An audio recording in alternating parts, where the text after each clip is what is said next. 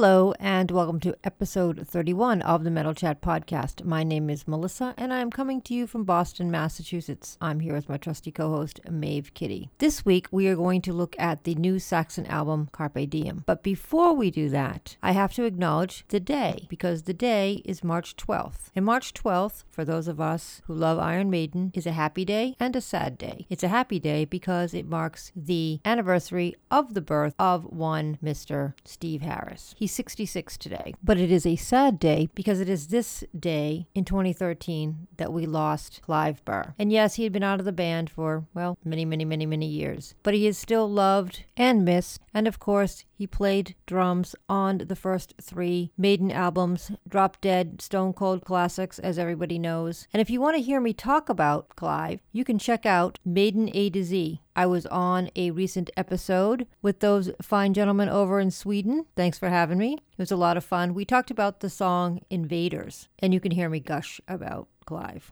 But before we get started with the matter at hand, which is Saxon, I want to reach out and thank everybody for the continued support. It is much appreciated. This episode is a little bit of a rework because originally it was going to be done with a guest and then that didn't work out. So now I had to kind of try to figure out how I was just going to like just do this on my own. So I am just going to talk to you guys about this album, uh, Carpe Diem, and my thoughts on the matter. And with that, we are on to episode 31 Saxon Carpe Diem. You're listening to Metal Chat with Melissa on Podbean. So, Saxon, they are synonymous with the new wave of British heavy metal movement in the early 80s over in the UK, but they actually predate that scene. They formed back in 77, a couple other bands that got together to form Saxon. Their first album dropped in 79, which makes them one of the first new album releases. They didn't get a lot of attention on that first album, but then they subsequent two albums in 1980 kind of put them on the map. And that's actually the first time that I saw them in September of 1980. They were over here in the US supporting Rush on the Moving Pictures tour. I'd like to tell you all about the show, but honestly, I don't remember that much about it. I remember Rush. I know that we saw them. I just don't remember too much about them. I'm sorry to say that I don't. I wish I did. My friend did own a couple of their albums, so I was familiar with them anyway.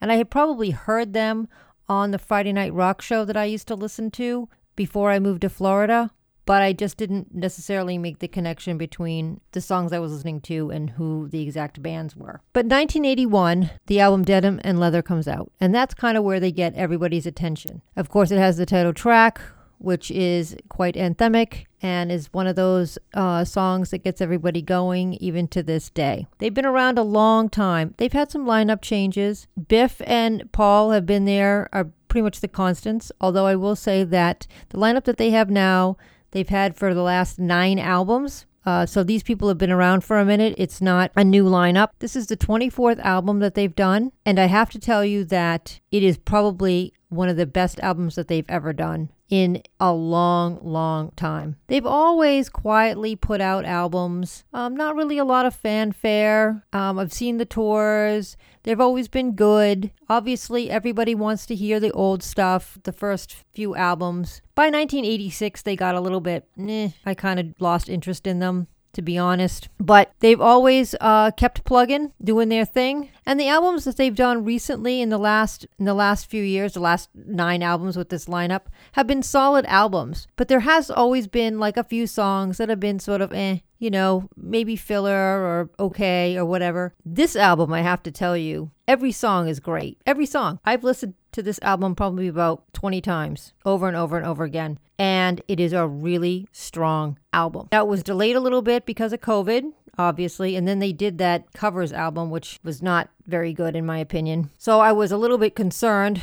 When I heard, listened to that album, I was like, oh, I don't know what's going to happen with this album. Maybe they should just call it a day. But I have been pleasantly surprised. Biff Byford has a very unique voice. He's not Bruce Dickinson. He's not Rob Halford, but he has a very strong and a very unique voice. And it still sounds great. And the guy's, I don't know, 70. And he's doing a great job. Also on this album, playing guitar is Paul Quinn. He's been there from the start. And Doug Scarratt is also playing guitar. He's been there for a long time. Nibs Carter on bass, he's kind of the newest member of the band, but he's not that new because he's been with the band for, I don't know, like 25 years or something like that, 30 years. And then, of course, Nigel Glockler, who famously got into the band in 82 just to kind of be a placeholder. And then he ended up staying with the band for a number of years. And then I believe he left in 88 or 89, something like that. And then, of course, he's returned a number of years ago. He returned back to the band, and he's fantastic. He's one of my favorite heavy metal drummers, and he still got it. I really think that Paul Quinn is an underrated guitarist. Uh, he has some great riffs, some great leads. There's a, a lot of great guitar work done on this album. There's 10 songs on this album. It clocks in at about 43 and change, about 44 minutes, which for me is perfect. Not too long, not too short. I do have to say that I also very much like the packaging of this album. I can read the liner notes. The color is great. It the font and the color and the size of the font is great and it's easy for my poor blind eyes to see. And I would be remiss if I did not mention the fact that this is co-produced by Andy Sneap, which is probably why the guitars are up front, which I love. I think he does a great job producing this album. He co produces it with Biff. The album opens with a slow build uh, to sort of get you in the mood which is something that they've done in the past on other albums. And then, of course, you get the drums, and then you get the Biff yelp.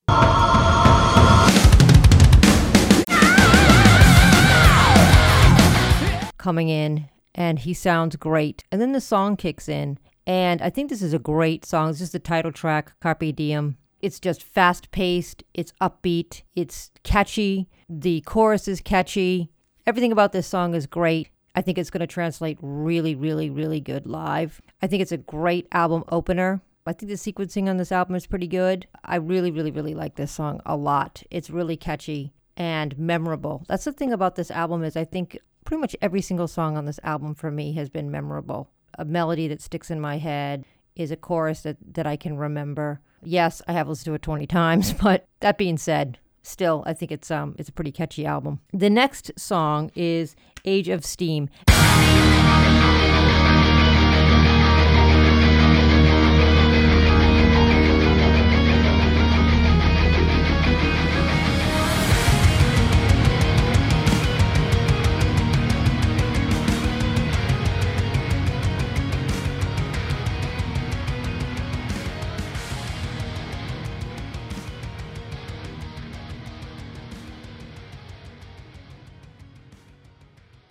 Here's the weird thing about this song, and maybe you guys can help me out. I cannot for the life of me figure out what the beginning of this song sounds like. It sounds like another song.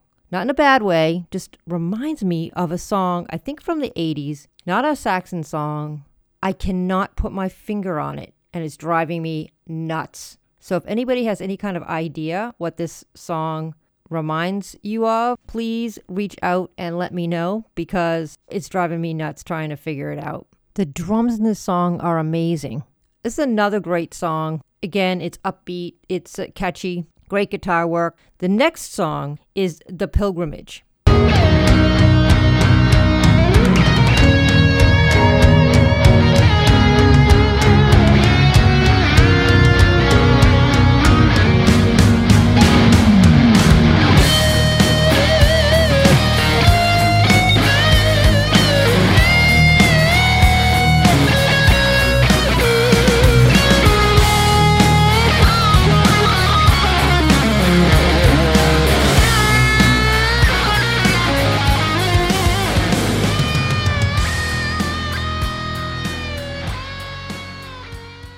Which is one of my favorite songs on the album. Kind of their epicy song, as epicy, I guess, as it gets on this album because it's you know it's only a 45 minute album. It's a great song. The only thing i don't really like is i think they say the pilgrimage too many times. They could probably have edited it out a little bit but that's uh you know something that we know. Our friends over at iron maiden are guilty of that as well. So it's just a kind of a nitpicky thing about for me, uh, but it's not that big of a deal. But man, that song is great. And there is just a great groove going on in this song. It's just a fun song that you can dance around to. It's a lot of fun. I really, really like this song a lot. Dam Busters might be my least favorite song on the album. And I don't say that as it being a bad song, it's just my least favorite song. I mean, can't all be tens, can't all be perfect. There always has to be a song that you like a little less than other songs. That's kind of how it works. And this for me is probably the song that I like the least. That being said, it's a great song.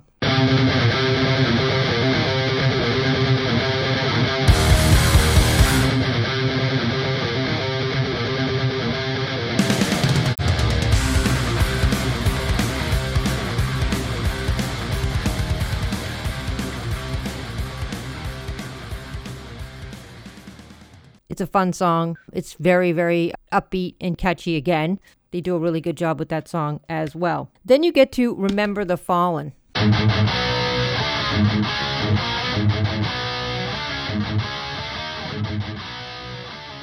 Which is another one of my absolute favorites on this album. Now, we heard this song before because it was a single. I don't know what my cat is doing.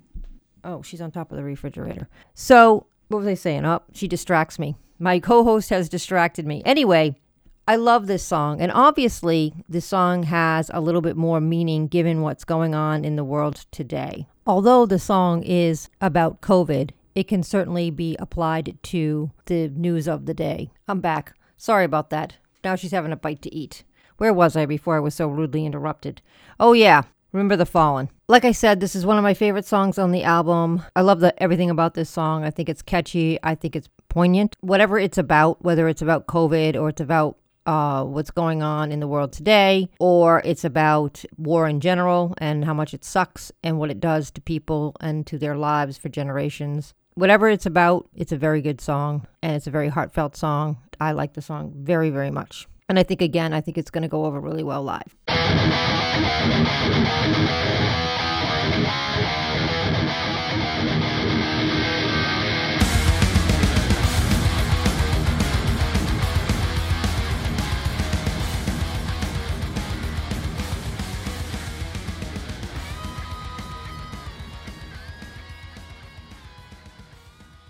That's a snippet from Supernova, another great song, a heavy song, sort of have thrashy elements to it, just a banger of a tune.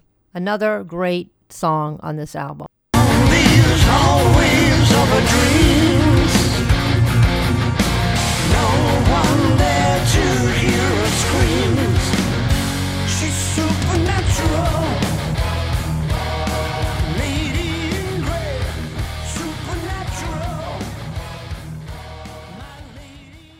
The next song is Lady in Grey.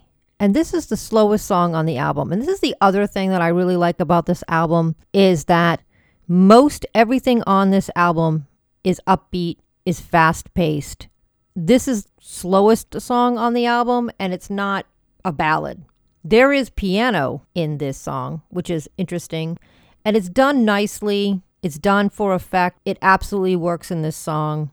It's kind of a haunting song not doomy, but it's, you know, like I said, they've sort of slowed the pace down a little bit, but it's still catchy. Song number eight, they come right back at you with a banger, all for one. This is a fast paced, fun song. Great guitar solo. This is a jammin', rockin' tune. All for one, one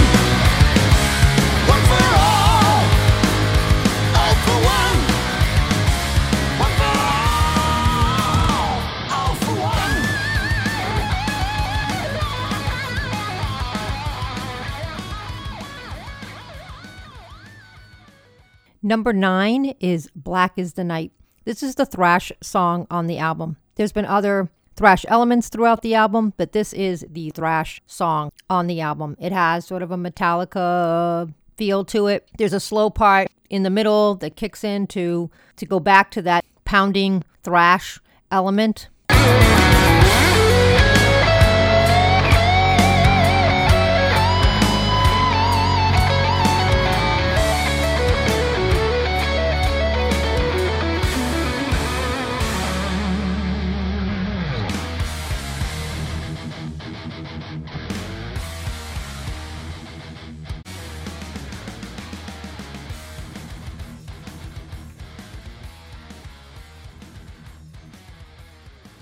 They wrap things up with the song Living on the Limit, a song you might be familiar with because it was an advanced single. This is a great song too, and I love the message. It's a very positive, upbeat song, and I really like the way that it bookends the album. Carpe Diem, seize the day, and at the end of the album, it's telling you to go for it, to go for your dreams, to not be afraid to take chances, to put yourself out there and and hope for the best and and work hard to achieve your goals. So I I love the message. Plus the song just rocks. It's just a jamming tune.